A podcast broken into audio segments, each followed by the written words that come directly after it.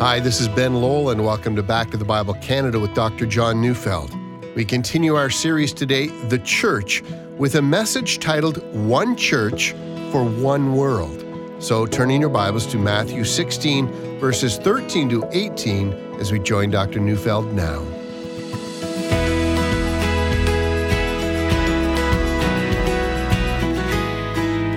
We do live in a day in which many people, for many different reasons, claim faith in Christ, but are estranged from the local church.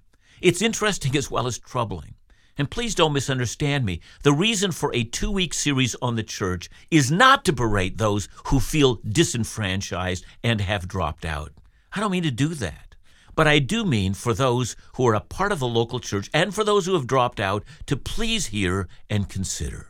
So let's start today with the teaching of Jesus, and here I'm reading Matthew 16, 13 to 18. Now, when Jesus came to the district of Caesarea Philippi, he asked his disciples, Who do people say the Son of Man is? And they said, Some say John the Baptist, others say Elijah, and others Jeremiah or one of the prophets. He said to them, But who do you say that I am? And Simon Peter replied, You are the Christ, the Son of the living God. And Jesus answered him, Blessed are you, Simon Barjona, for flesh and blood has not revealed this to you, but my Father who is in heaven. And I tell you, you are Peter, and on this rock I will build my church, and the gates of hell shall not prevail against it. There's so much to think about in that brief passage of Scripture, and it's all life transforming. Jesus takes his disciples for a long walk. It's several days until they arrive in a northern section of Israel in the region of Caesarea Philippi a city that was thoroughly Greek and Roman, and a city that was filled with idolatrous temples. And Jesus said, In the world of ideas and of many religious ideas, in a world where people are also talking about me, who do they think I am? And answers are given, even as answers are given today. Who is Jesus? So many people give so many different answers. Some say a great teacher, others a prophet. You know, some in the secular world seem to have an image of Jesus who would affirm any given lifestyle. Jesus is love, they say, and would approve of everything and everyone.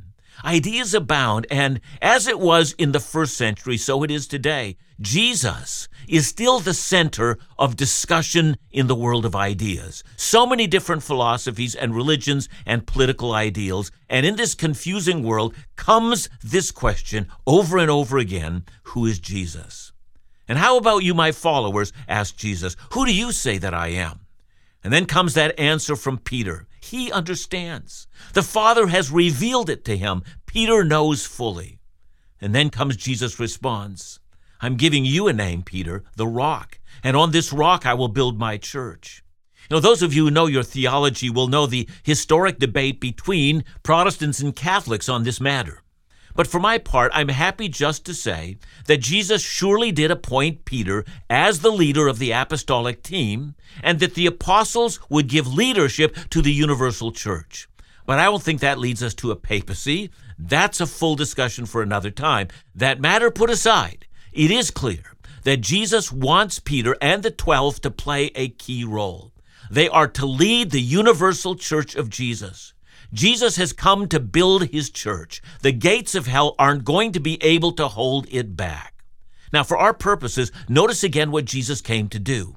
He came, yes, he did. The real Jesus came to build his church.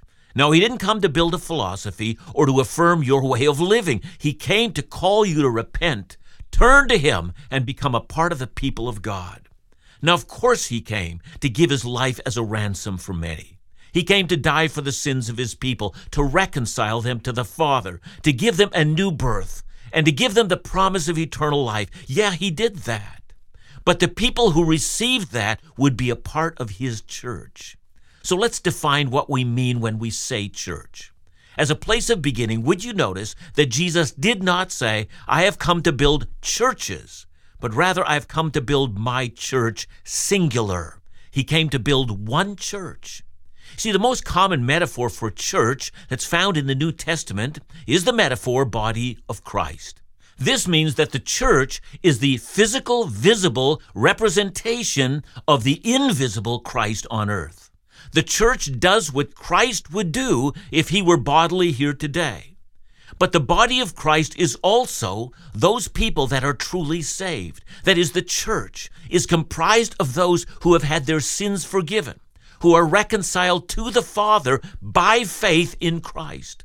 All people who are born again comprise the church, the body of Christ. And essentially, that means at least three things. I mean, first, knowing Christ is the great task of life. Finding Jesus as the bread of life, the sole reason for our joy, the all consuming passion for which we live. This is not the means to an end, but it is the greatest end to which we strive. Now, second, we're unable to do the work of Christ on our own strength. We, we need the Spirit to enable us to do the work of Jesus. And finally, we believe we can't carry out Christ's ministry alone as individuals. The church as a corporate body is alone qualified to do the work of Christ. What amazing and humbling truth. The church has been given both the assignment and the power to do the works that Christ had been doing. You know, at times the New Testament speaks about the church as the global and universal body of Christ on earth, and when it speaks that way, it uses the word church in the singular. There is only one church for the whole world. But at other times, the New Testament uses the same word church and then puts it into the plural, churches. And when we read that, we read of local churches located at an address in a given city. And the distinction between those two concepts, that is, of the universal church and the local church, that's an extremely important distinction. And today I want to talk about the universal church. Notice, for instance, Acts 19:31. So the church throughout all Judea and Galilee and Samaria had peace and was being built up. Luke doesn't say that the churches in those regions were built up, but rather he has in mind that the various local gatherings together formed but one body. Know, the same theme is reinforced in Ephesians 5:25. Husbands, love your wives as Christ loved the church and gave himself up for her. And again, we notice that Christ loved only one church, not numerous churches in various localities. Or notice 1 Corinthians 12 28, and God has appointed in the church first apostles, second prophets, third teachers, so forth. Since the apostles were over every single local church, we assume, therefore, that Paul considered it right and accurate to call all the believers throughout the whole earth as one church. So, from that vantage point, we assume that Jesus' words in Matthew 16 18 refer not to a local, but to the global universal church. I will build my church, and the gates of hell shall not prevail against it. But there's another truth here as well. A local church may indeed fail in overcoming the gates of hell, but the global church won't. While local churches may and have ceased to exist, the global church is altogether enduring. It will never fail. Ah, but that leads us to a very important question. Who belongs to the global church? And for that matter, what's the relationship between the global church and the local church, the one that meets in a given city on a certain street with an address attached to it? See, at the heart of that question is the nagging problem of Christian unity.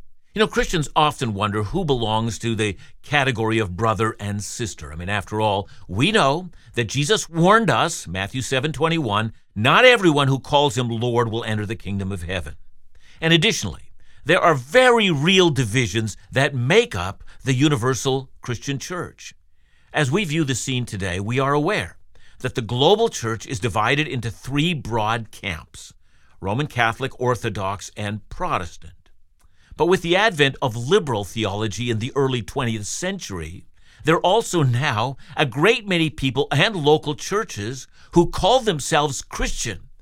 Even so, they deny many of the historic Christian doctrines that include the inerrancy of Scripture, the Trinity, the Incarnation, the existence of miracles, even the deity of Christ is denied by a lot of liberal Christians. And also, there are some churches that might even deny that there's one God. So I hope you see how confusing all of this can be. We may agree that there is but one universal church, but don't you see there's a problem? What is that one universal church? Who belongs and who doesn't? And still making matters even more difficult, what is the relationship between the universal church and the local church? Can one belong to a universal church and not belong to the local church? Many do think so. Are they right? And does that idea even make sense?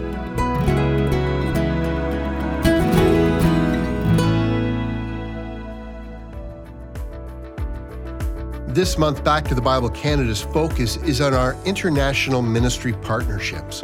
We want to share the great thing God is doing beyond our borders. The goal for our international ministry efforts in February is to raise $100,000, and we invite you to prayerfully consider how you could help. This month, your gift can send a pastor in India or Sri Lanka to a Bible teaching conference. Just $50 covers all the costs associated. Or you could choose to participate in our $25,000 international match campaign. Every dollar you give will be matched up to $25,000. And all of this goes to support international partnership efforts supplying Bible teaching resources, Bible audio programming, and Bible teaching conferences. Your generosity makes it all possible. For more information or to give, Call us at 1 800 663 2425 or visit backtothebible.ca.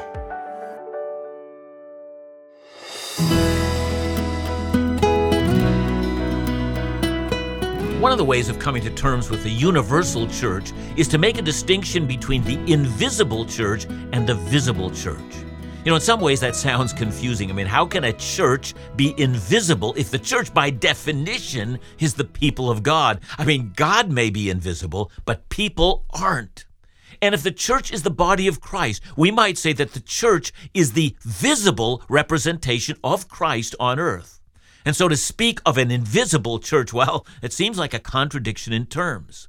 But if you think about it more, you should see that we're talking about two very different things. See, we might say that the local church is the visible church, and the one universal church, that's the invisible church. In some ways, that should be self evident. You see, the universal church of Jesus is made up of both the living and the dead. Yesterday, we spent some time thinking about Hebrews chapter 11, often called the Heroes' Hall of Faith. Great men and women of faith that have gone before us, whose lives still inspire us to this day. See, I also said that believing Israel is a part of Christ's church, his people for all times. See, we can speak about the universal church as the church on earth and the church in heaven at the same time. When a brother or sister in Christ dies, he or she is no longer a member of that local church, but he or she is still a member of the universal church, the people of God for all the ages. And so the universal church is the church both in heaven and on earth. And as such, there's you know a good section of the universal church that at present we just simply can't see. It's invisible to us here on earth. But there's more to this visible slash invisible distinction. Let's think more deeply about the difference between a local church and the universal church. Some of you might remember how often the Bible mentions this ever prevalent problem of false teachers in a local church. You remember what Paul said to the elders or the pastors of the local church at Ephesus? Listen to his warning to them. It's found in Acts 20, 29 to 30. I know that after my departure, fierce wolves will come in among you, not sparing the flock, and from your own selves will arise men speaking twisted things to draw away the disciples after them. Yeah, the local church, ah, the problems, false teachers, even among their own pastors. And it's not just false teachers. You know, in Paul's writing to the Corinthian church, that local church had lots of problems. I mean, one man was openly sleeping with his stepmother. Others were suing each other in a court of law. I mean, we go on and on. And that's why in 1 Corinthians 5:13, Paul telling the local church to purge an evil person from among you. Or think of 1 John 2 verse 19. John writes, They went out from us, but they were not of us. For if they had been of us, they would have continued with us. But they went out that it might become plain that they were all not of us. Yes, says John. They belonged to a local church, but all the while that they were there. They are never a part of us. And it was only when they finally left us that it became apparent that their hearts were not with us the whole time. And that brings us back to this thing that many Bible teachers have called the invisible church. 2 Timothy 2:19 says, "But God's firm foundation stands bearing this seal, the Lord knows those who are his." And that means that Christ alone knows those who truly belong to him. It's not visible to us, but it is visible to him. And that's why Hebrews 12:23 speaks of the church as the assembly of the firstborn who are enrolled in heaven. Yeah, no human roll or list can account for the universal church. Only God knows the heart, and he in the end will identify those who are truly his. We may see a visible local church, but we don't know to what degree the visible church corresponds to the invisible church which is seen by God alone. See, no local church membership roll can capture that invisible reality. Now, let's go one step further. Back in the year 381, major Christian leaders met together in Constantinople to consider this very question. And what came out of that meeting was called the First Council of Constantinople. The church leaders who met then preferred to speak of the authentic global church as containing four necessary marks. The true church, they said, is one, holy, Catholic, and apostolic. So let's take each one of these statements in order. The true universal church of Jesus is one. The idea that the church is one comes from an earlier council of the Council of Nicaea in 325 in which they stated, "We believe in one God. We believe in one Lord, Jesus Christ." And of course there were biblical roots to that confession.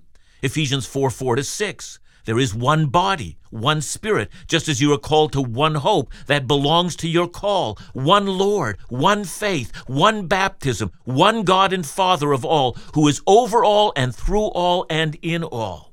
You see, to say that the church is one is to proclaim not only the unity of the universal church, but to proclaim that the universal church has but one common confession of faith.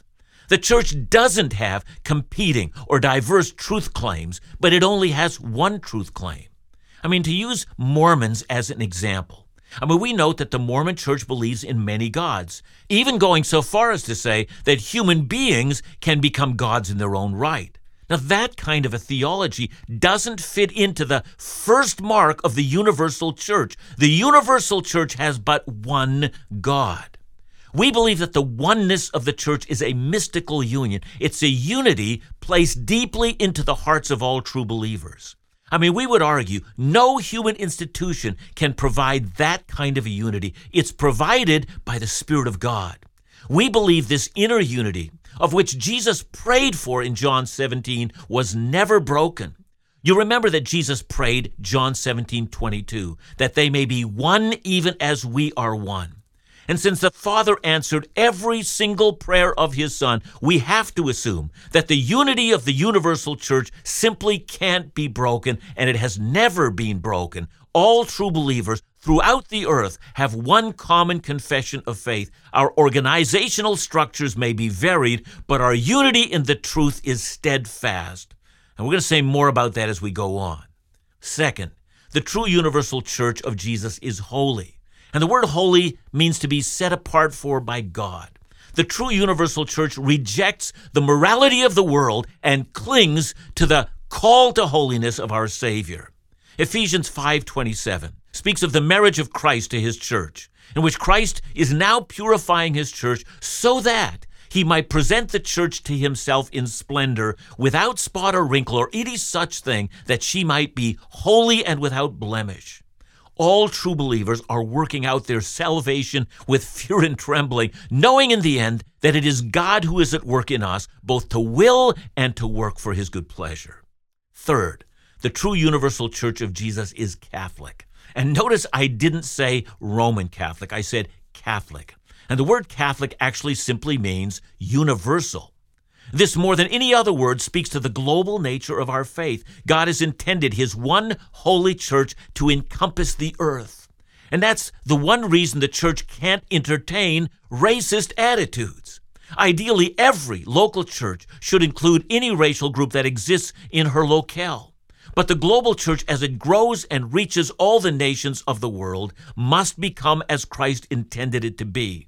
Paul is confident that Christ has torn down the dividing walls of hostility between Jew and Gentile, and he's created one new man out of the two.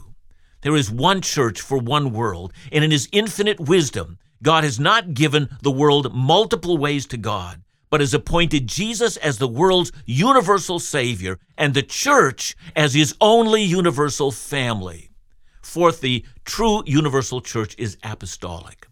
The book of Ephesians gives us a picture of the unity of the church, a body in which Jews and Gentiles now equally belong. And then Ephesians 2 19 to 20 sums it up.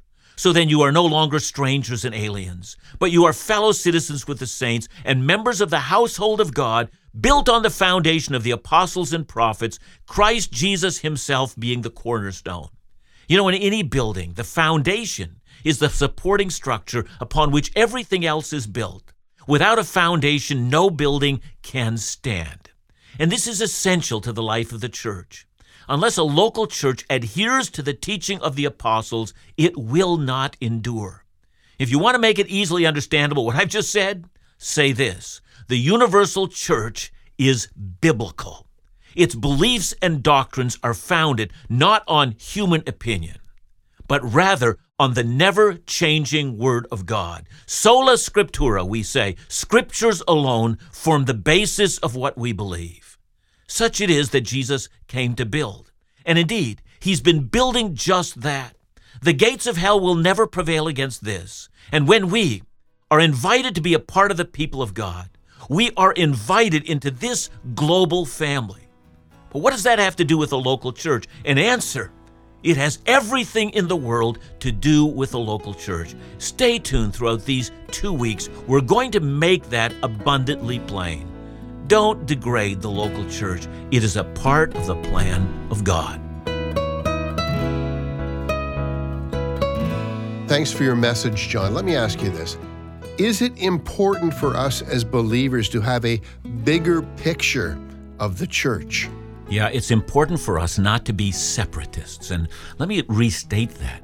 I mean, I think that we need to have, and here, don't misunderstand me. I'm not saying Roman Catholic spirit. I'm saying a Catholic spirit, a universal spirit in which we view ourselves as related to all the brothers and sisters in Christ, both in heaven and on earth, and that means from all races, tribes, tongues, languages, every single ethnic group that Christ is building a people for himself. These are our brothers and sisters, and we need to identify fully with them. And so, yes, no separatist spirit, but belonging to the whole of all that Christ is called. That's our call. Thanks so much, John. And remember to join us again tomorrow as we continue our series, The Church, right here on Back to the Bible Canada, Bible teaching you can trust.